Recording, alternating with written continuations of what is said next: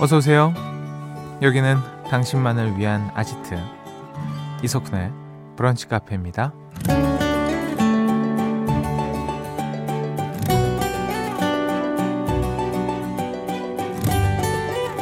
공삼오사 번님, 저도 이런 고민을 하는 날이 오네요. 곧 결혼식을 하는데요, 청첩장을 어디까지 돌려야 할지 모르겠어요. 청첩장을 주기도 안 주기도 애매한 사람들이 생각보다 많더라고요, 라는 사연 주셨습니다.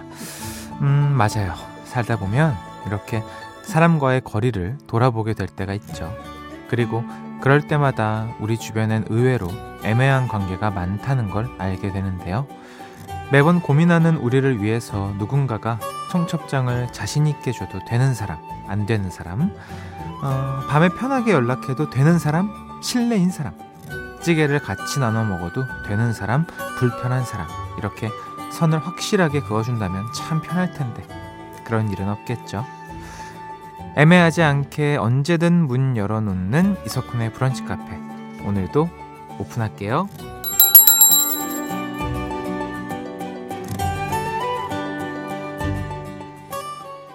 일월 십육일 화요일 이석훈의 브런치 카페 첫 곡은요, 프랩 피처링의 코리 웡이었습니다. 라인 바이 라인 듣고 오셨어요. 아, 오늘은요, 청첩장은 어디까지 돌려야 하나요? 고민에 빠진 분의 사연으로 시작을 했습니다. 참 애매하죠. 저는 벌써 옛 기억이라 기억이 사실 안 납니다. 어떻게 만들었고 누구를 줬고 등등의 이거 이런 저런 것들이 다 기억이 안 나는데, 다행히 저는 약간 비공개로 딱 했기 때문에 그나마 예, 좀 다행이었던 것 같고요. 참 어려워요, 이, 드린다는 게. 음, 그래도 잘 헤쳐나갈 겁니다.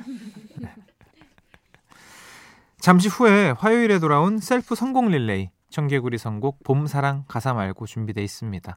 오늘도요, 좋은 노래 함께 나누기로 하죠. 하고 싶은 말, 듣고 싶은 노래 있으시면 언제든지 고민하지 말고 편하게 보내주세요. 문자번호 샵 팔천 번, 짧은 거 오십 원, 긴 거 백 원 추가됩니다. 스마트 라디오 미니 무료고요. 광고 듣고 올게요. 나만의 시간이 필요한 그대, 오늘은 날씨가 정말 좋네요. 지금은 뭐해요? 별 약속 없음, 차 한잔할까 해서 기분 좋 카페에서 이석훈의 브런치 카페. 나만 빼고 다 사랑에 빠져봄 사랑 벚꽃 말고 봄 사랑 벚꽃 말고 봄 사랑 벚꽃 말고. 북한 가족들의 셀프 성공 릴레이 청개구리 선곡 봄 사랑 가사 말고.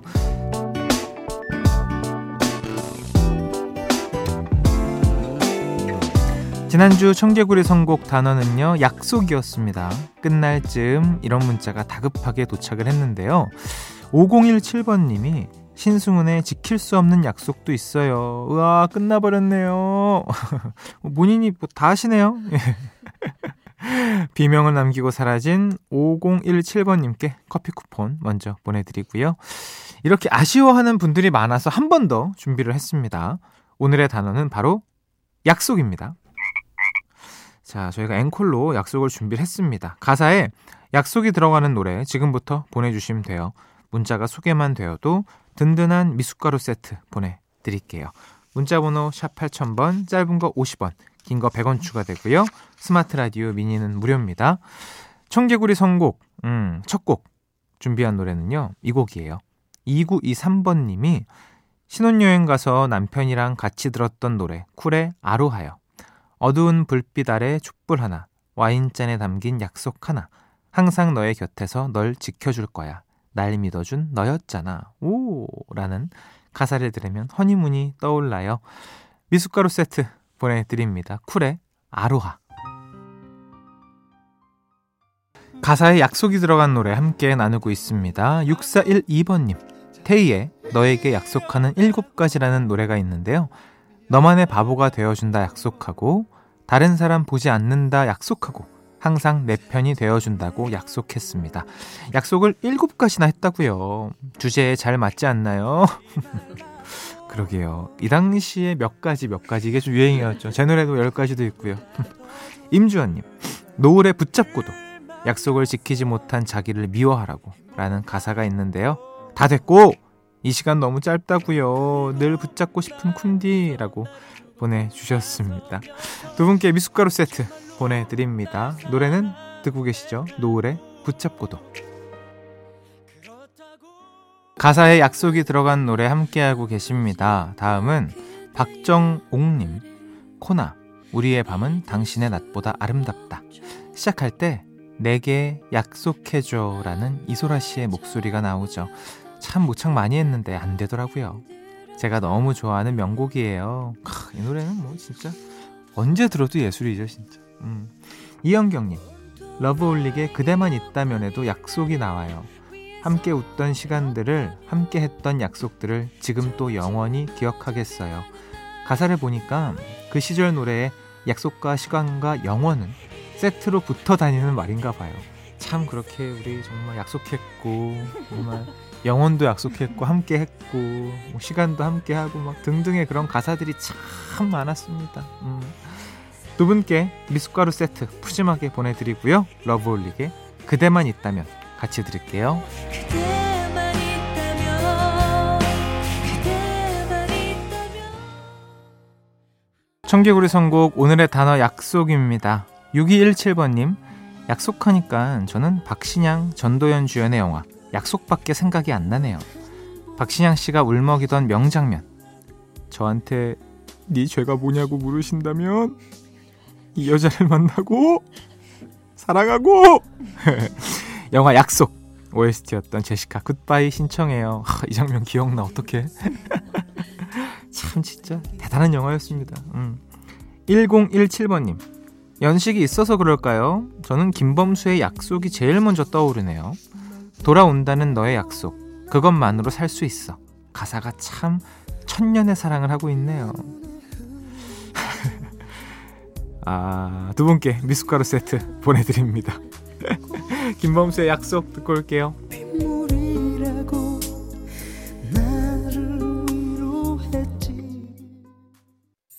브런치카페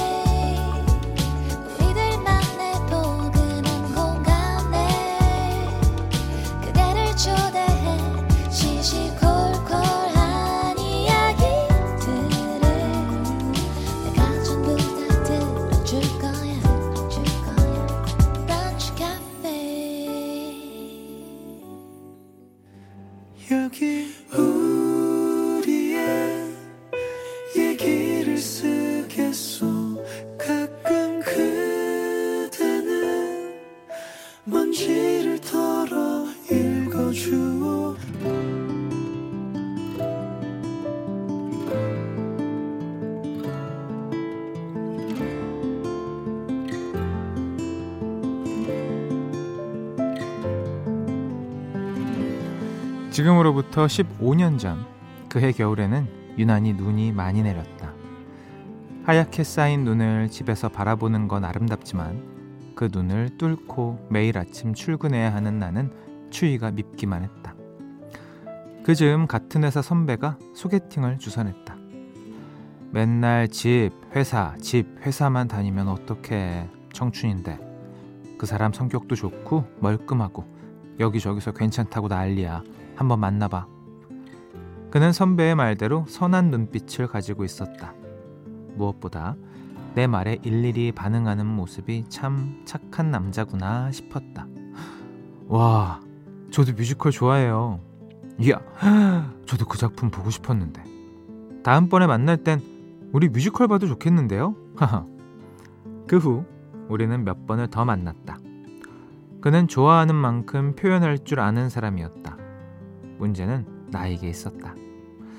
착한 그 남자는 만날수록 내 타입이 아니었다. 나는 솔직하게 내 마음을 말했고 그는 내 말에 또 착한 리액션을 하며 웃어주었다. 그렇게 일주일쯤 지난 어느 날이었다. 간밤에 한방 눈이 내려서 나는 눈에 덮여있을 내 차를 걱정하며 아침 출근을 서둘렀다. 그런데 주차장에 있는 수많은 차 중에 내 차만 깨끗했다. 음, 소형차라서 내 차만 눈이 쌓인 건가 안 쌓인 건가. 아휴 뭐 어때, 지각만 안 하면 되지. 빨리 가자. 다른 생각을 할 겨를 없이 운전대를 잡은 그 순간 착한 눈망울에 그에게서 전화가 왔다. 소영씨 오랜만이에요. 출근 잘하고 있죠? 어제 눈이 너무 많이 내려서 걱정이 되더라고요. 출근길에 소영씨 차가 보이길래 제 차 치우면서 같이 치웠습니다. 안전운전 하세요. 우리가 같은 동네이긴 하지만 아침에 다녀갈 만큼 가깝진 않았는데 또 분명히 나보다 일찍 출근해야 하는 걸로 알고 있는데 그의 전화 한 통에 갑자기 기분이 이상해졌다. 온몸에 찌릿하는 전류가 흐른 것 같기도 했다. 회사에 가까워질수록 심장이 더 크게 뛰었다. 이 두근거림의 원인이 정말 그 사람 때문인지 얼른 확인해보고 싶다는 마음뿐이었다.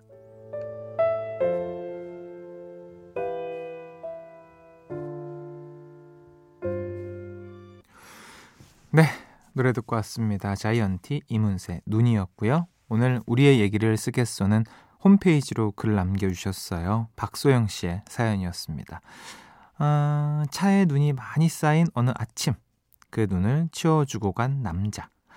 과연 그 남자와 다시 재회했을까요? 음, 너무 착한 남자인데 이런 남자 어디 없죠? 네. 그날 이후 많은 어, 변화가 생겼습니다. 특히 제 마음이 많이 변했죠. 눈에 차지 않았던 그 사람이 너무 마음에 차버렸거든요. 지금 그 남자는 딸 셋 아빠가 되었고요. 물론 저도 딸 셋 엄마가 되었죠. 그때나 지금이나 한결같은 아이 아빠에게 고마워하며 우리는 셋 딸을 잘 키우고 있답니다. 최근에도 남편이 얘기하더라고요. 난 눈만 오면 여보가 생각나. 어우!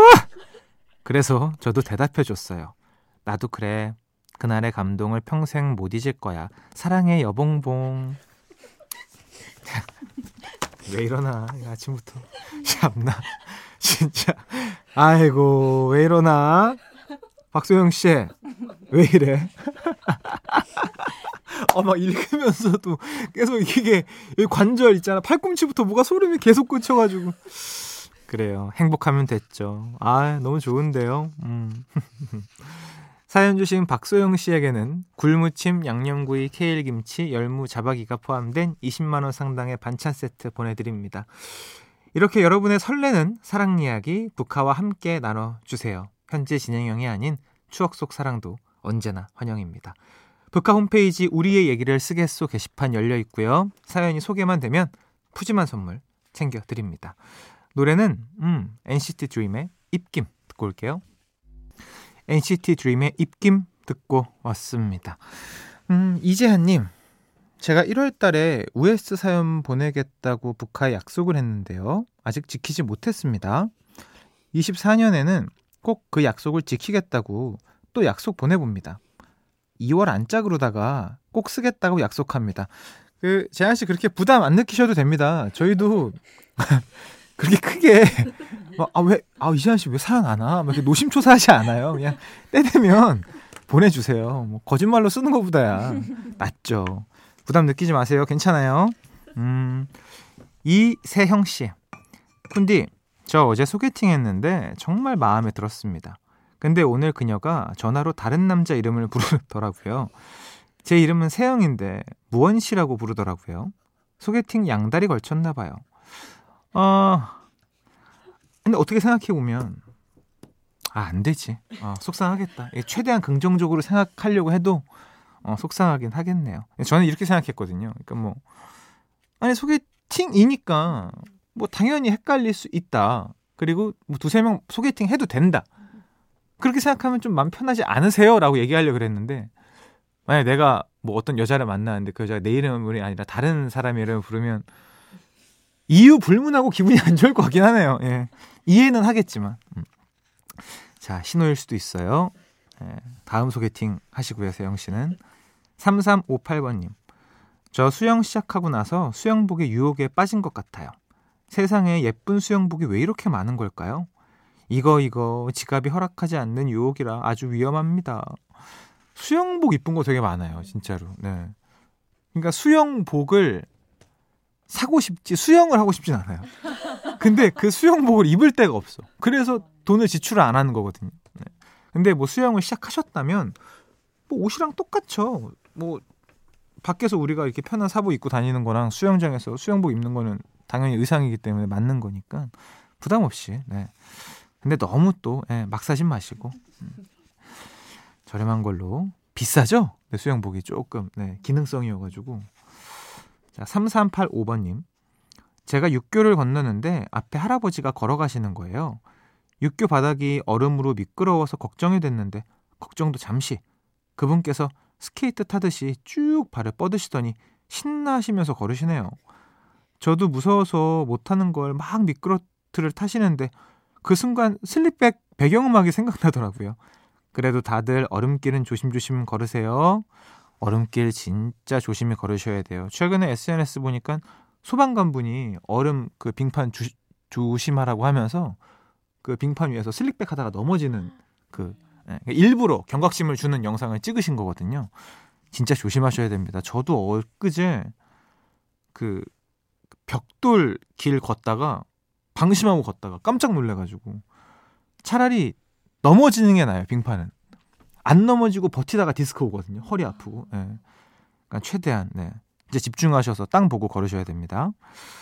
음, 사연 소개된 모든 분들께 숙취 해소 음료 보내드립니다. 술 먹고 넘어지면 더 아프죠. 네. 자, 노래는 알렉스의 Dance with My Daddy 듣고 올게요.